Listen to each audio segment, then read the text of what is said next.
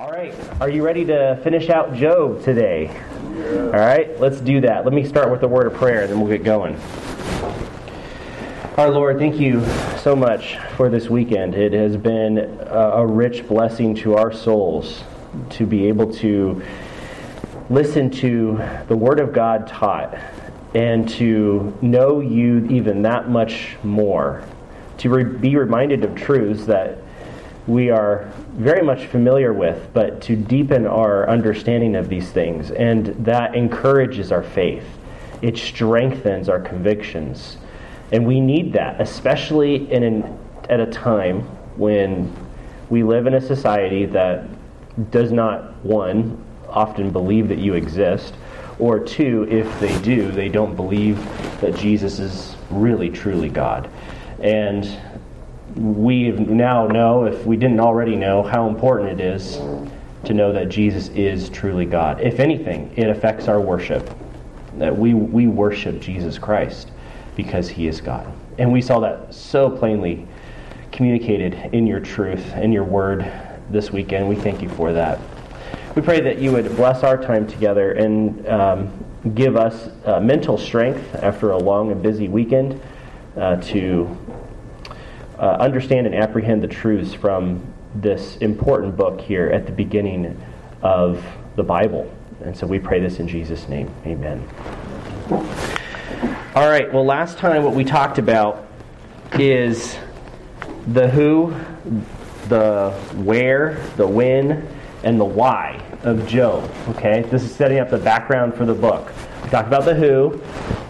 You remember what the author, who I argue the author is of Job? E- Elihu, yes, exactly. Elihu is what I would argue is the author of the book. There's just, it's hard, it, it would seem way too coincidental that you've got so much information on Elihu all of a sudden, and he pops out of nowhere. He has a very classic cameo appearance all of a sudden into the book.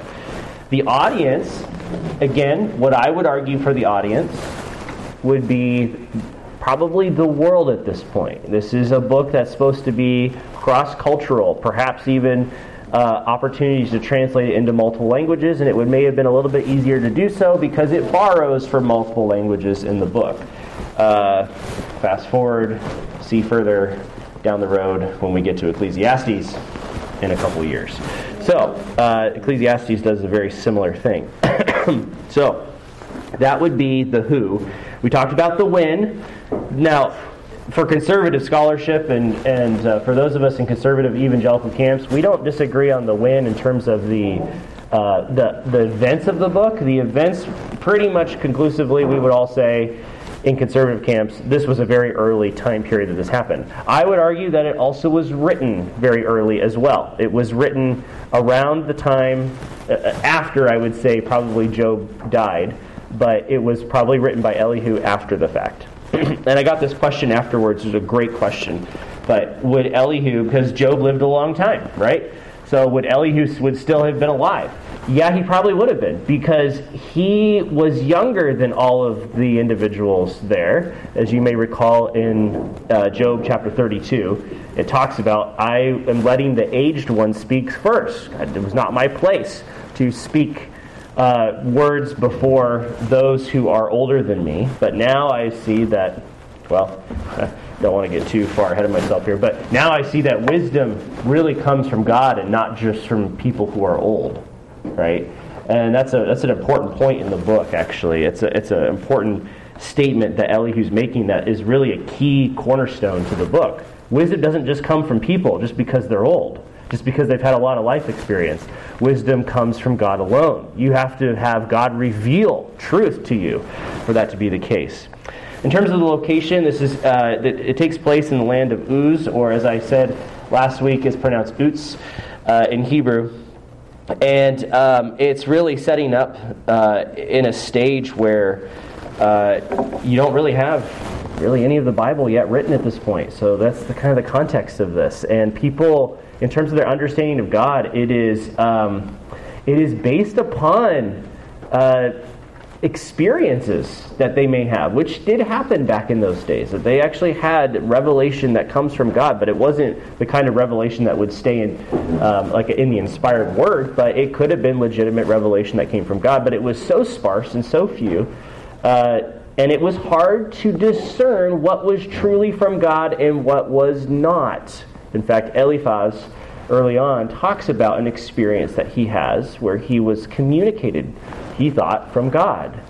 But it seems kind of clear in the text that may not have been from God, but that was some kind of a deceiving spirit. And so there's just a lot of, there's a lack of clarity on truth and revelation from God. And and so obviously, again, setting up for the fact, why do we need the Bible? A clear historical account of God's communication that cannot be Uh, cannot be refuted by those in its time, that these things actually were accompanied by signs and wonders and by miracles that could not be refuted, uh, and established by a nation of Israel and then consistent from beginning to end. We need that because now we know this is truly from God himself. So that was the where. And then as I put up here on the screen, the why. And I've tried to debold these a little bit, at least for now, until we can uh, change the projector a little bit, maybe move it back, make it bigger or something like that. But hopefully this will be a little bit clearer for you. If not, um, I'll try to read it off the screen or something so you can uh, get some clarity there. But we talked about who is the true enemy. That was one of the themes of Job. Remember, Job, the, the name actually means enemy. That's such a funny name to name your child. Enemy, you're my enemy. Uh, early on in life, I guess you could say that may be the case, because uh, they're always crying, and um, yeah, they feel like an enemy sometimes. But um, that's that's kind of the theme of the book, and that happens with a lot of authors and books in the Bible, in which the author's name is kind of the um, it, it kind of runs a motif through the book. Who is the real enemy? Is it God or is it Job? And that's why there's this debate going on back and forth.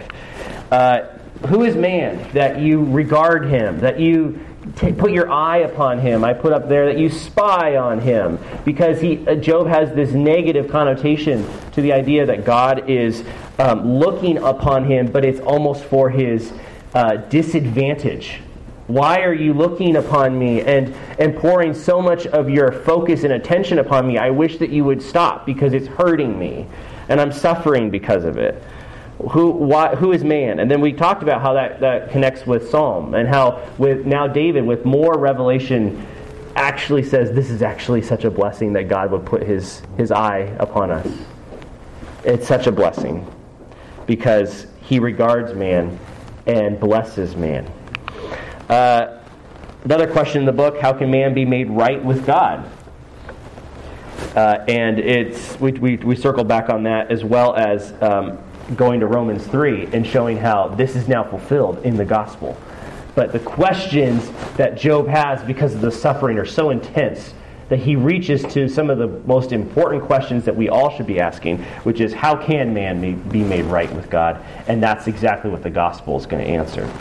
And then finally, where can wisdom be found? And ultimately, we talked about how wisdom is found uh, in the fear of the Lord. You're waiting on the edge of your seat for God to reveal himself. That is the fear of the Lord, and that is where wisdom can be found. And Proverbs chapter two makes that abundantly clear as well. Again, where Solomon has more divine revelation, and it's more clear at that point. But it, with Job, he's starting to tap into this more than he ever has before. Very interesting. And we finally concluded and said, okay, here's kind of a summary statement together for the whole purpose. Job asks the most critical questions from a man in the most severe of suffering to introduce to the world how God will reveal his plan to make man right with him. That is really the purpose of the book. That's helping give you a, a fuller perspective of how Job fits into the canon of Scripture. Why is Job essential? Because it is the introduction to the Bible. Not that it's less than the Bible. I'm not saying it's not part of the Bible. I'm telling you it's the first book because it's telling you this is why you need revelation from God. That is why. All right, we've talked about the why. And now we're going to talk about the how. The how. So let's talk about some terminology and some themes. First off, there is a theme of, like we talked about, the word enemy. And it actually appears, and I indicated these instances. These aren't the names of Job, even though that means enemy. But in chapter thirteen, verse twenty-four, chapter twenty-seven, verse seven, chapter thirty-three, verse ten, I just wanted you to note, you don't have to know that, but it's just an interesting fact that the word enemy does actually occur in this book. And it occurs at least three times. Uh, and so... you know, you might want to pay attention at those points because you got something going on there with enemies, and um, God and Job are, are at the center of that. You have the fear of God is, is an important theme. It doesn't occur a ton, but it definitely occurs at some key points, especially the fact that it defines Job at the beginning as one who fears God, but then he realizes, I don't fear God as deeply as I thought I did, even though it's true. He does fear God, but the suffering has forced him to go to a level he's never understood before. And chapter twenty-eight, verse twenty-eight makes it very clear that that's where he needs to go. Righteousness. Righteousness is another key theme. The righteous one.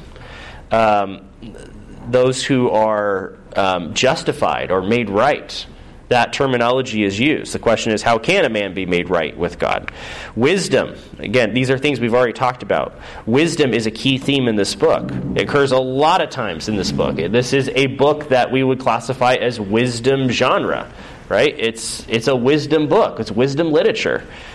So it shouldn't be surprising that the word wisdom occurs quite a bit. Very much like Proverbs uses the word wisdom a lot. This is an interesting one. This term, oh that. This is a key, um, and it's used more in Job than almost uh, other books of the Bible. Um, it literally in the Hebrew reads, who will give? Who will give? But that's an idiomatic phrase to say, oh that this would be the case. Who would give? Who would give this to me that this would be the case? In other words, oh, it's, it's basically a wish statement. Oh that this would be the case. And this is important because this is kind of Job's wish formula. It's Job saying, I wish that I would rise again and meet God and appeal my case to him. So a lot of times you'll see this, oh, that this would be the case. Pay attention at those points because Job is wishing for something that he doesn't yet have, and he doesn't know if it's actually going to come to reality. But these are wishes a lot of times that you see fulfilled in the rest of the Bible. It's incredible. This is Job is basically wishing for everything that eventually he will get. He will get one day. And then this word that kind of acts as kind of the discourse formula. It kind of breaks out the sections um, into clear markers where the answered. Then Job answered and said. Then Eliphaz answered and said. Then Bildad answered and said. And basically, whenever you see that kind of discourse, you know that you've entered into another section, at least a mini section or something like that. So the answer word is, isn't important. Um, also, there's a lot of puns that occur in this um, this book, uh, which is fun. And I gave you a couple of them there. Um, play on words, things that sound the same. Uh, it was actually mentioned yesterday. Steve mentioned one. I don't know if you, you heard it in his sermon yesterday, but he was talking about it in Zechariah. There's a, there's a pun there. Um, and uh, that occurs throughout Scripture. It gets some key points. You won't be able to see it in your English Bible, perhaps, but you, you'll see it when you see it in Hebrew at some point. Like, well, if you, whenever you learn Hebrew, right? Uh, so, yeah, I know you're going to do that at some point, but... Uh, But you, you would see that if you under, if you see the Hebrew, oh yeah, that, and it actually kind of sounds interesting. Uh, it, you can actually hear it in in the terminology. It's like, wow, that's kind of cool, uh, which shows you that this is really a book about uh, that's, that's very poetic discourse. Uh, it's all real, it's all historical, but there's there's poetry going back and forth as they're answering each other, which means, boy, these are some really intelligent people to do this, uh, and this is how this is how wise and how smart these guys are. Uh, they're not dumb. Again, Job would not be hanging around dumb people, okay? Sometimes we want to slap Eliphaz and Bildad and Zophar with the accusation that they're kind of like, well, you guys don't get it. Oh my goodness, Job gets it, but you guys don't get it. No, it's not. It's actually these guys really, really um, are smart, intelligent men. They're some of the smartest men, we would argue, um, on the earth at this time. It's just that they don't have what? They don't have wisdom. They don't have wisdom from God. It's not their fault. That's how God has set it up at this point. But, but, their accusations, their assumptions, that's where they go wrong. It's not their intelligence. It's their accusations. It's how they used the information that they had. That's the problem. All right. Let's look at the outline of Job here. This is my outline that I've put together. One, we start with this scene where God is it God declares himself right in heaven. That's chapter one through chapter two, basically. God declares himself to be right in the heavenly realm. We see that heavenly scene. And he shows and proves to Satan, I'm right, you're wrong, in two way, two, two instances, actually. Uh, but we'll we'll dig into that more here in a second. Secondly, uh, this is um, basically... Did I put... Oh, yeah, forty-two. Okay, good. It's wrong on my notes, but up there it's correct. From chapter three all the way to the end of the book, God is now right on earth. That's really... You can center this whole book around two points. God is right in heaven. He declares himself to be right in heaven. And then he declares himself to be right on earth. Very important. This is why the rest of the book is written. You know, we tend to focus on chapters one and two a lot of Job. But why are there so many more chapters in Job? Because that's not the point of the story. It, yes, it's important to the story. Chapters one and two set up for the story. But the real story are the questions and the debate that's going on between the, the guys. It, we need to understand that debate. And God is proving, proving himself right in heaven. And then God's going to use this debate to prove himself right on earth. That is how you can structure Job. Now, when you break this down... The right on earth aspect, and I'll talk about this more here in a second, but wisdom coming from heaven. The arguments at the beginning from chapter three to fourteen focus on wisdom from heaven. In other words, and I'm using this again because I, I, I did a, some study with um, Doctor Chow's Job class. This is where a lot of this actually comes from. Um, but the the arguments start in a pre-modern way. So pre-modern arguments, and I'll explain that more in, in a little bit, but pre-modern arguments, wisdom from heaven, then wisdom from earth. Modern arguments, okay? The argumentation is devolving. That's what's going on, okay? It's getting worse as you go. You're like, really? You would think it would almost get better as you go. No, it's getting worse as you go, okay?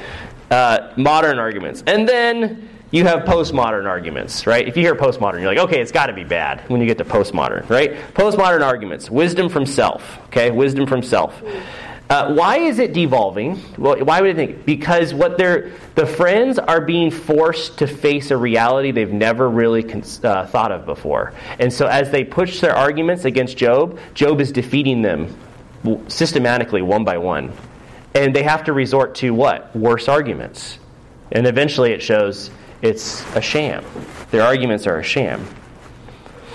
Then Elihu comes on the scene, and I would kind of call this wisdom from self-restraint.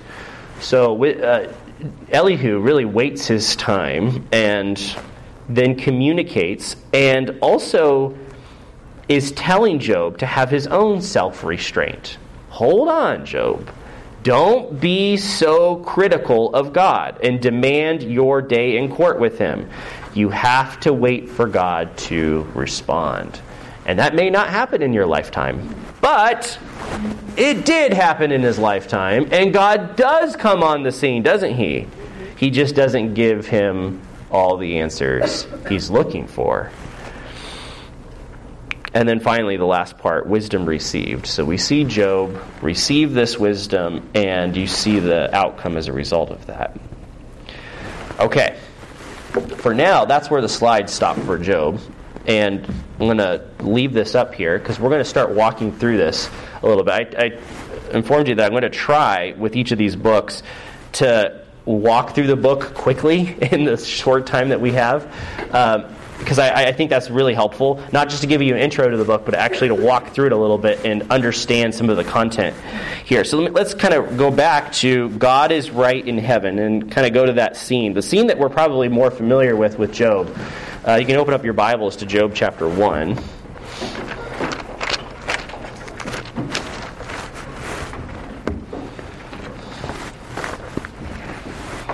You know how it starts out. And, you know, think about this. Like, these are like the first words ever coined for the Bible. There was a man in the land of Uz and Job was his name, and that man was blameless and upright in the fear of God and turning from evil. Do you have a, it's it's a, it's a classic way you would start even a movie. I mean, you just kind of have the setting of a guy that's just there, and you have a quick description of who he is, and it's just kind of like this, you know, it's kind of like that perfect scene. You know, it's like, okay, you got this guy. He's he's wise. He's godly. Everything's going well. He's rich. Um, it's purposefully designed that way. Everything is good. Things are the way that they're supposed to be, because everything's about ready to go into what? Chaos. Sets up for a great story. Very compelling story for us. And the, the heavenly courtroom scene, you know, begins there. Uh, and I know I'm going to have to move quickly through this, so I'm going to, sorry if I'm skipping around and, you know, there might be details. You're like, why didn't you cover that part? I know, I, uh, there's just a lot to cover here.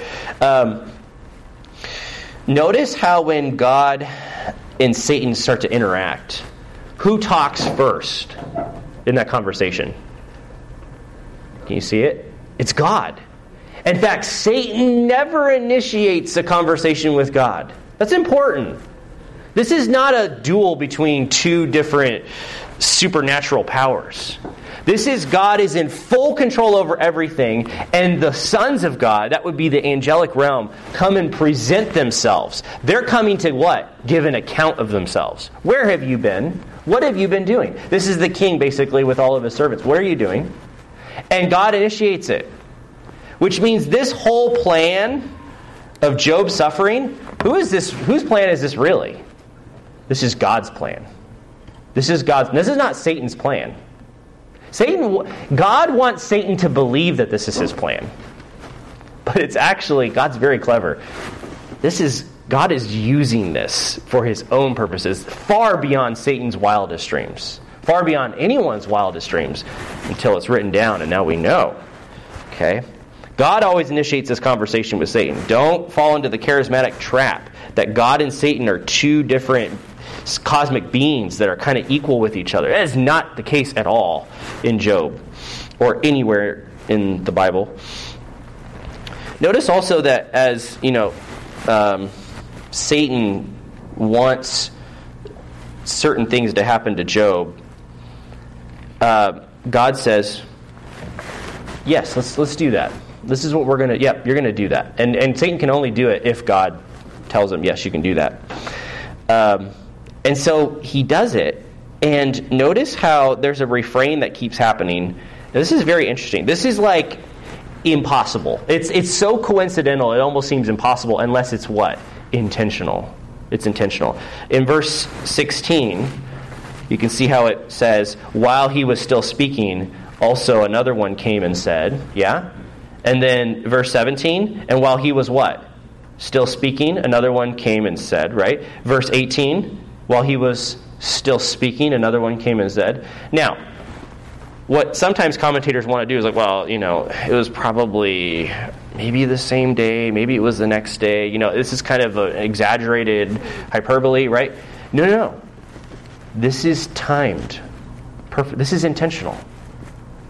Satan didn't just, let's just take everything away from Job over the next three months, right? I mean, that would be devastating, yeah? Take everything away from him. Through. No, he's doing it with precision and timing. Why I want him to receive the news at such the time that as he's just trying to digest that information, while this guy's speaking, another guy comes. It's coming at him, bam, bam, bam, and all three messengers or four messengers are standing there telling him everything all at the same time. This is to be the greatest blow to Job possible, because the whole point is, can we get Job to curse God and turn against him? That's the whole point. Can we get him to turn against God? And what's interesting is that the attack that Satan devises, and God knows this, but is to frame God. Satan doesn't want Job to know that he exists. That's the whole point. Satan doesn't really know the whole heavenly realm and what's going on with the angelic beings anyways. They don't have revelation on that. So the whole point is to treat it as though God is the one that's causing the affliction to Job. Satan wants to frame God. And you can see that really clearly with the terminology that's used. Like, for instance, in verse fifteen, it says that Um, the, the Sheba is, is the terminology that's actually used in my text. Sheba is actually is a is a nation that fell, and then they took some of the, the, the youths and some of the, the people among them. And then look at verse sixteen. You know, while someone was speaking, another one came and he said, "The fire of God fell from heaven." Do you see that? See how he uses that word "fell" again? It falls. And then you also see it in verse nineteen that there were others that fell upon the youths and they died. This falling gives the idea of what? From, almost like from heaven to what? To earth. And it's especially communicated in verse sixteen. Fire of what? God. Not fire of Satan. Not fire of heavenly beings or angels. Fire of God came down. So who's being framed? God. Right? That's important. Satan is trying to get Job to turn against God. And God's like, okay, let's try this. Let's see how this goes. And here's what's incredible. God wants to be framed. That's incredible. Now, this is what blowing would blow Satan's mind. You know, obviously, he, Satan knows this now. But Satan is being set up. Satan thinks he's setting God up. And God is so intelligent. He's setting, he's using Satan against himself, and and he's actually setting Satan up. And God wants to be framed, because the point of this story is not about this scene here. It's about what God's going to do to get Job and his friends to start this debate. God wants this to happen. He wants it to appear as though he is the one that's causing this turmoil, because he wants them to start to ask these questions. Does God really do this to people, especially to those who are righteous, relatively speaking? Why would God cause Job to suffer like this? You know, obviously, we understand our theology and every man is a sinner, but uh, we're going to talk about later how, but why, why would God want someone to suffer who's more righteous than someone else who doesn't suffer like that? Why does the righteous suffer more than the wicked, especially to such a degree that Job had to suffer? That's hard to understand if you don't understand what's going on with God's plan. And this is so compelling. Verse fifteen, you have falling. Verse sixteen, the fire of God falls. Verse nineteen, there's more falling. Yes? And then what's the whole point? Satan wants Job to fall in despair. But what happens? Look at verse twenty. Then Job rose up and he tore his garment and he shaved his head, and then what? He fell. And you're like, he fell in despair. No. He fell and he what? Worship. That's a play on words. That's designed. He fell and then he worshipped. Satan, you're wrong. You're wrong. God is right in heaven. That's point, that's, that's point A of God being right in heaven, because there's a second scene in chapter two. Okay, God. So the first scene then was like, what's different? What, why are there two scenes here? Because the first one sets up for the fact that God is right with the externals with related to Job. Uh, the, everything that is external to him falls and dies, basically. And um, he's, everything external that's good, basically, is taken away.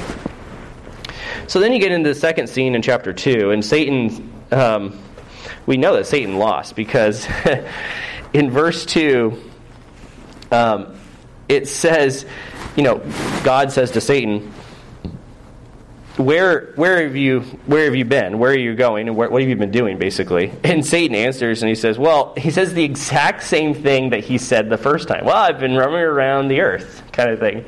And it's like, why why is that mentioned again? Because he basically, Satan had to kind of like sheepishly sheepishly go and just do the same thing he was doing and just be like, oops, I lost. Okay, so I've got to... just going to go do my own thing that I was doing again, right? Uh, so we know he he lost there. And and it's really interesting because God wants to get under Satan's skin here. And be like, so what have you been doing, Satan, recently? It's like, oh, I don't want to talk about this. You know, like, don't ask me what happened. You know, that kind of thing. And and Again, who brings up Job? Just like in the first scene, it wasn't Satan that brings up Job, it's God. Have you considered my servant Job? God wants this to happen to Job. There's something going on here that Job, or God wants this to take place. So he brings up Job, and and uh, Satan's like, okay, well, skin for skin, you know, okay, he's be willing to sacrifice his other things perhaps, but not his very soul, not his very life. If we could somehow affect him internally and affect his very life as though he's going to die, then he would be willing to curse you. So God says, okay, let's let's see if you're right about that. So then that's where the debate goes.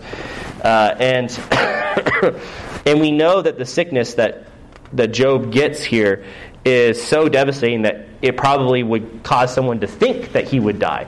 It almost seems like in the text, basically, that is a sickness that would normally lead to death. It should have led to death, but God is telling Satan, you can't touch him, so that he will die. So there's almost like God supernaturally holding Job from dying, even though he should be dying. So it's to lead everyone to believe Job is going to die from this sickness. And we know that because his wife says, curse God and what? Die. He, she knows that this is probably the end for Job. Um, and I love Tim Hawkins' thing about that, where he talks about how Um, why did you leave Job's wife? You know, like, he at least got something good. He's like, oh, I know what I'm doing. I know what I'm doing. Uh, anyways, all that to say, you can go look that one up. But, um, all right.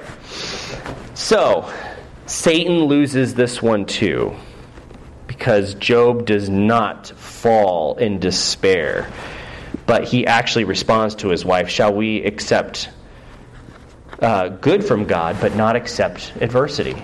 Um, which is uh, a really s- a sweet verse to me personally, because my grandfather, when he was passing away, told my dad that. I actually wasn't alive when my grandfather passed away, but uh, it was just a difficult time, and my grandfather saw that, knew that with my dad, and and told him, um, John, shall we accept only good from God and not adversity?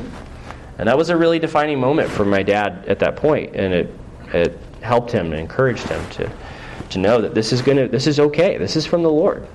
And then he passed away. It was uh, from uh, um, well, he had I think it was from leukemia, actually, is what he passed away from. So, um, but that's a that's a an amazing statement to make when you have everything that you're losing around you, right? And and and uh, that's where the way Job found it for himself. So now, what's interesting is that the friends come, and this is where it gets very intriguing. And you're like, well, why did they come? Well, the text says they came to comfort, yes? And I think that's partially true, yes, they came to comfort. Um, they came to show support, yes. But the terminology here, and even the terminology late, well, definitely the terminology later, makes it pretty clear that they're not just here to comfort necessarily Job. They're here to comfort themselves. This is really important. What are they really here for? They're here for multiple reasons. And you're like, man, these guys are bad guys. I know, but you got to put yourself in their shoes and recognize we can do this a lot too, don't we? I mean, we have multiple motives for why we do things when we're here to help someone. Uh, but sometimes we have hidden agendas in our heart, and we're like, but I also want to know something about this as it affects me. Because they want to ensure that Job sinned, yeah? They want to know that that happened. They want to make sure that that happened. Why? Why would that... Why would that be what they need to make sure of? Because if Job didn't sin, then this disaster that happened to him could what? Happen to them. That's the point. That's why they're there. And it, and their their communication with each other and to Job makes it abundantly clear that that is a greater reason for why they're there than to comfort him, right? Because their words turn from what? Comfort to what? S- disaster and sour really quick, right? It's, it, it goes really bad, really fast. And Job and his friends believe in what's called the divine retribution principle. You're welcome. You can write that down if you want, because that's kind of a terminology that's used by um, commentators and so forth. Very important term, okay? Divine retribution principle. Divine retribution principle. What that means is basically God repays good to those who do good, and God repays bad or evil to those who do evil. Yeah? It should make sense. That's kind of pretty standard way that we think about justice, right? That's, that is justice. God repays good to those who do good, and God repays evil to those who do evil. That's the divine retribution principle. And um, before we get on the backs of these these guys for believing in this, first off, Job believed this too. Don't believe that Job didn't believe it. He absolutely believed this. He he starts to question it, though, after he suffers. Suffering, quote, unquote, unjustly. Yes? He starts suffering, we would say, maybe unjustly. And you're like, man, what? Uh, he actually uh, believes in this divine retribution principle. So this is this is interesting um, that he's now beginning to question this. But his friends believe this too. His wife believes this for sure, because she believes, hey, we've done all this good, we've been godly, and all of a sudden God turned against us, so God can't be trusted anymore.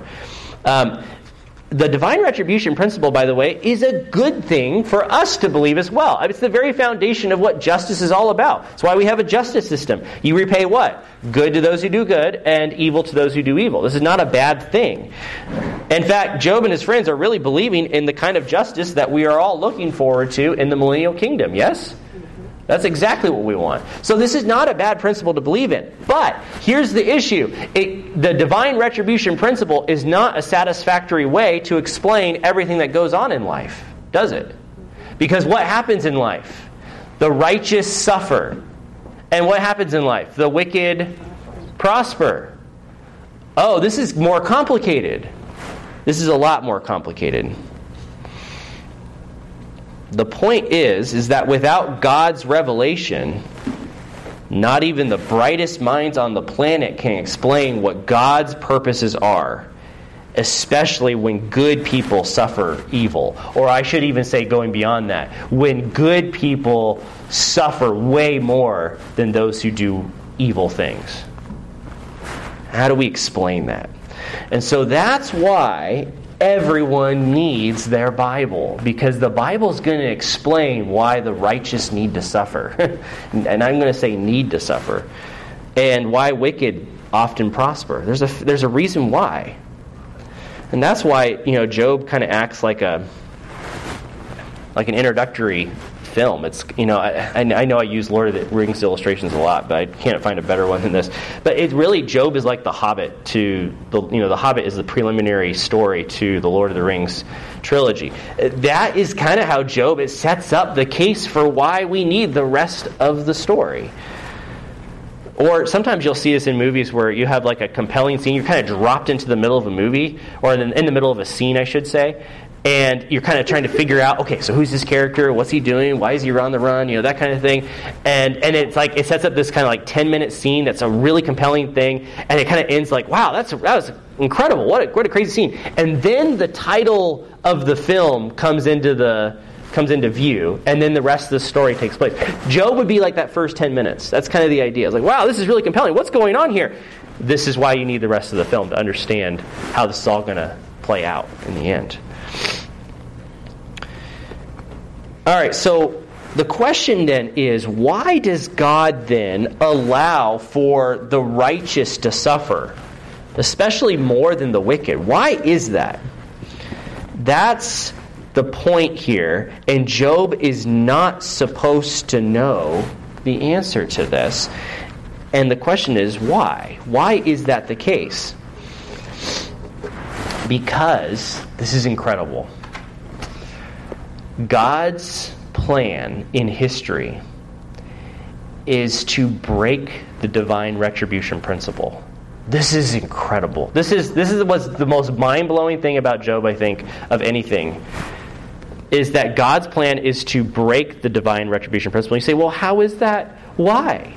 Why is it God's plan to break the divine retribution principle? Especially because the divine retribution principle is indicating that God is righteous, that he awards good to the good and, and bad to the bad. Why would God do the reverse?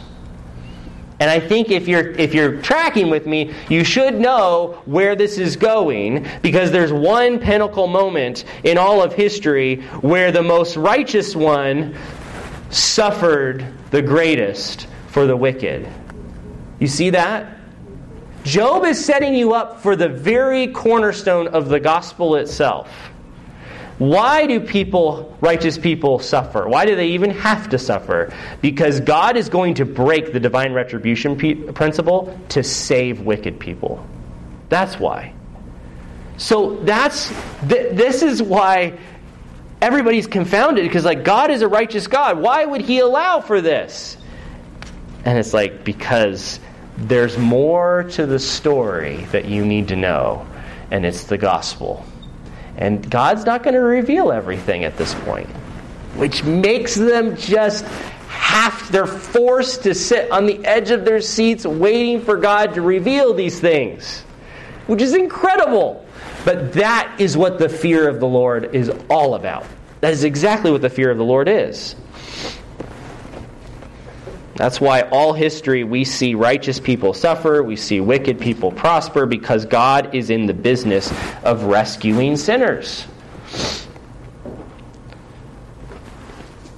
So you can kind of see how I think how Job really sets up for the plan of God. Uh, and aren't you thankful to actually now know these things? Yeah? You actually know this.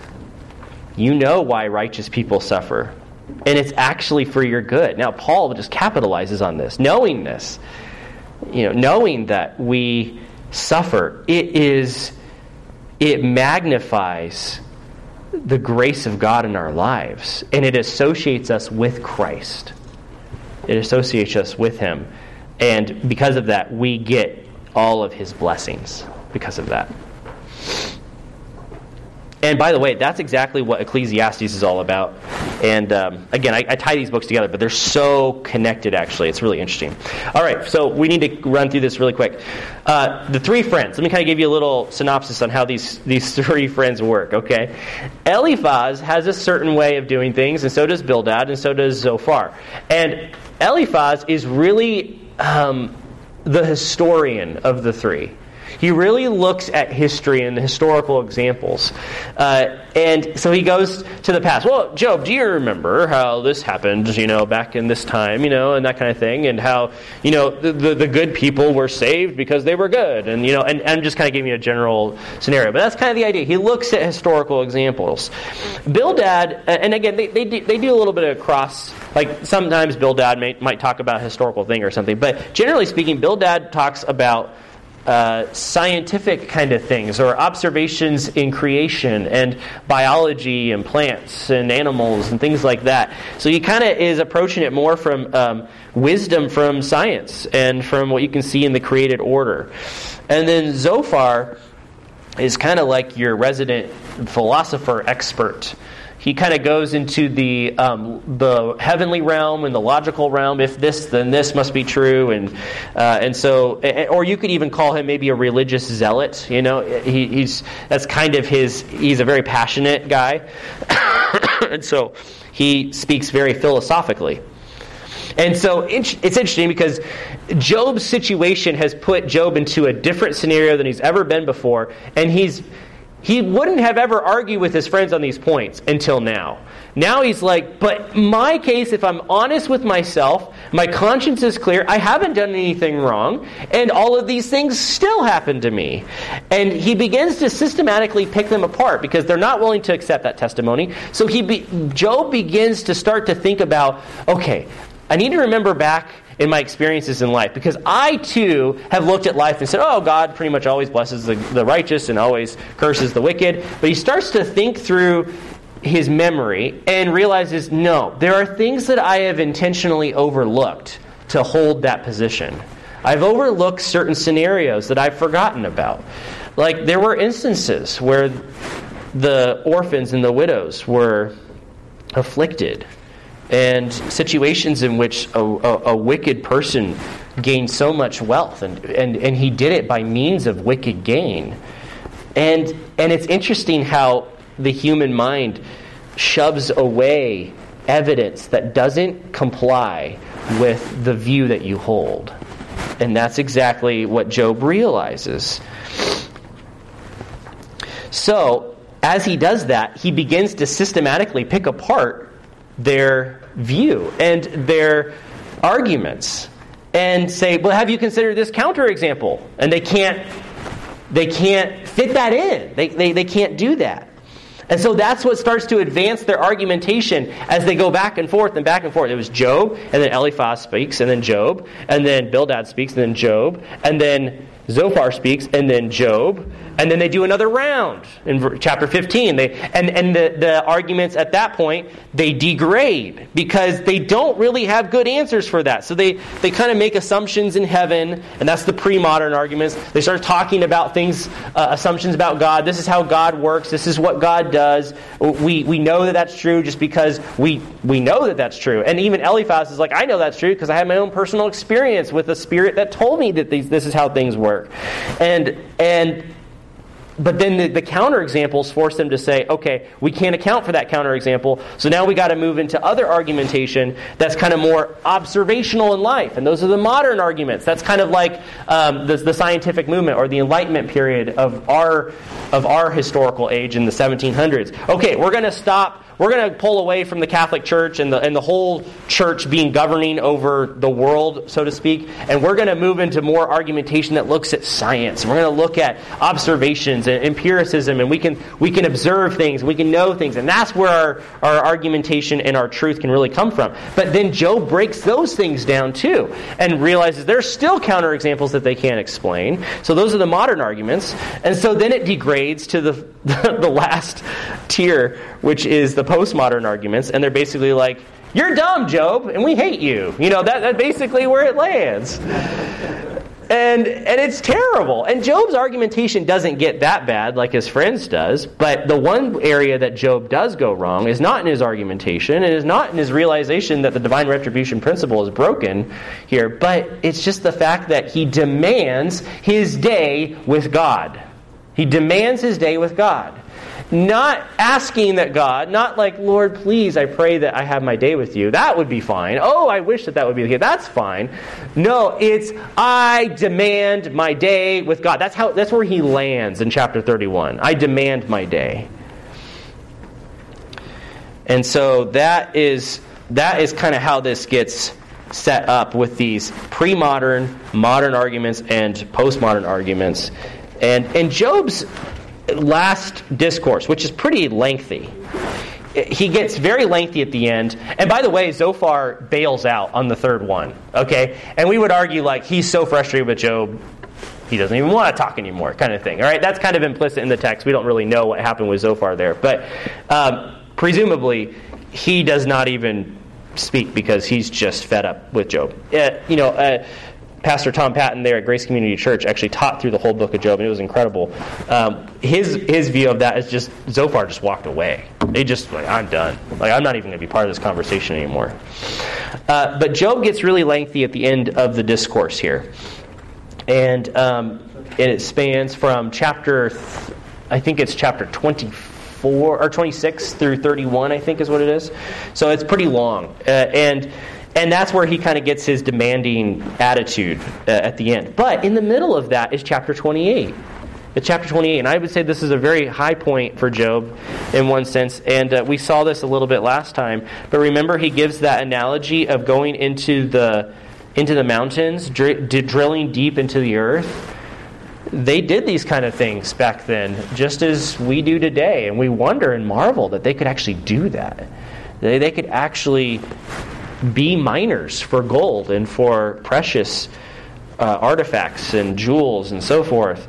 And he says, yeah, you can make painstaking efforts to seek these things out. And if you do it long enough and hard enough, you might just get something really valuable at the end of the day. You might find something precious that took you sixty years to find.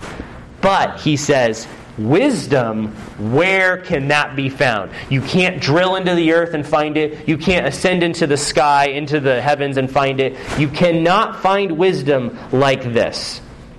And Job's right. Job's right. It, it, that's where I think his conclusion comes to a pinnacle here. You cannot find wisdom apart from God. You can't.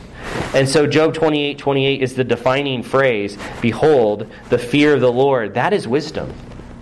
In other words, waiting for God, desperate for Him. You're desperate for what He's going to reveal. That's the fear of God. Totally dependent upon Him. So, that's where he kind of lands, but he also lands in a demanding attitude toward God. I need my day with God. And Elihu comes in chapter thirty-two and has a lengthy discourse that pretty much matches the length of Job's there at the end.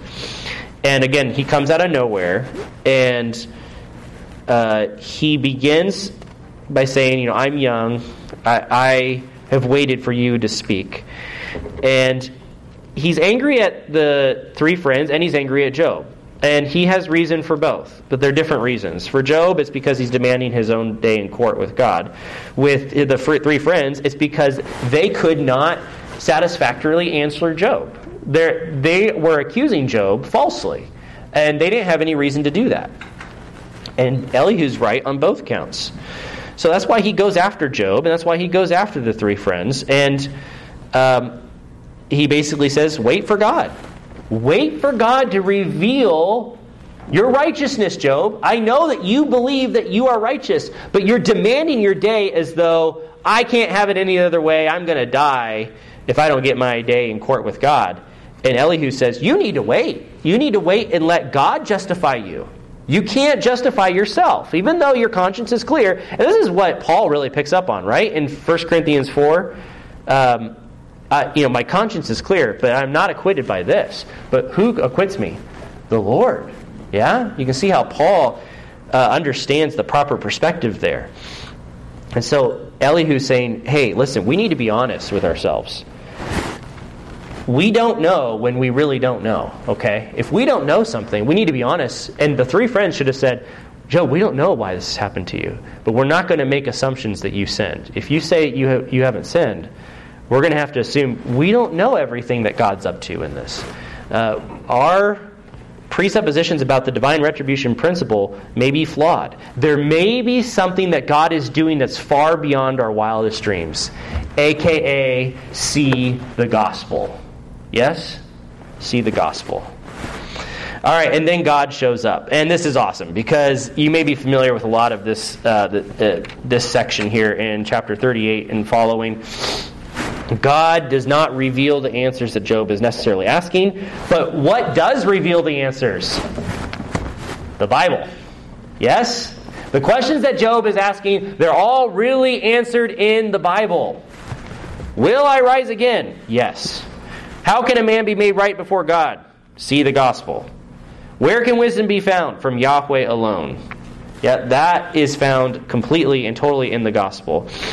Um, And so what God does is explain to Job that he has all the answers. God has all the answers. And submitting to that is the fear of Yahweh. That is the fear of Yahweh. It's submitting to the fact that I have all the answers and you don't. And I may not reveal those to you right now. In other words, if you can submit to God when you don't have answers to your most burning questions, then you know that you are fearing God. Okay, if you can submit to God when you don't have answers to your most burning questions, then you know that you are fearing God. And this is why God doesn't reveal what He's doing to Job, because that's not the point. He's not going to try to reveal everything to him or, or, or do that. But the point is that God must reveal truth, and, and He is the revealer of truth, even though He might not reveal it in this time. So that must be respected, and that must be feared. And that's exactly what the fear of Yahweh is. And that's when you see the fear of Yahweh in Job, when you see the term the fear of Yahweh, or the fear of God, or the fear of the Lord in Ecclesiastes, or you see the fear of Yahweh in Proverbs, that's what it's referring to. It's referring to this kind of expectation that God is the revealer of truth, but I don't have always all the answers because God hasn't revealed it. And I am waiting for him. I am dependent upon him for that. So then finally in chapter forty-two, Job receives this wisdom.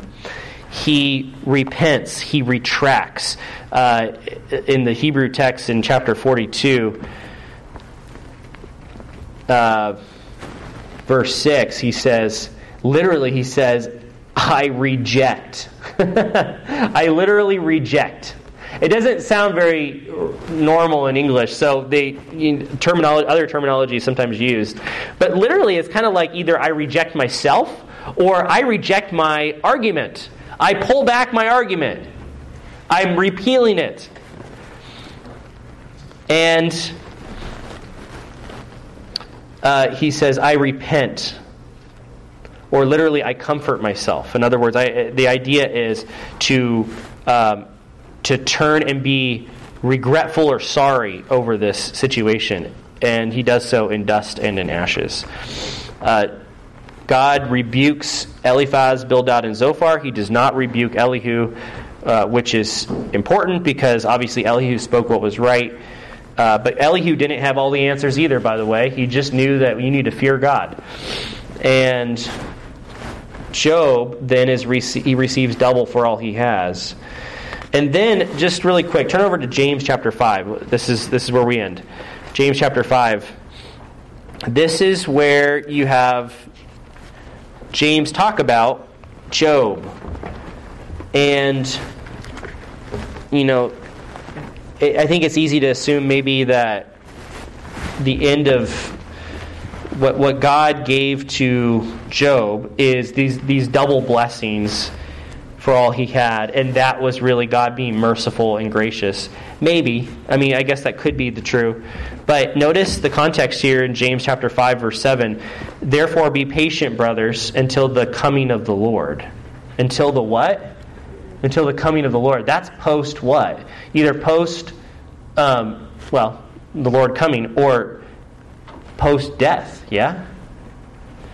And behold, uh, verse eleven, behold, we regard those who endured as blessed. You heard about the endurance of Job. And the question is, what did Job endure? Well, yeah, you could say he endured suffering. I guess you could say that. But technically, the endurance of Job in the book is primarily highlighting not the endurance of his suffering, because it, it didn't really transpire long enough for him to endure a whole lot.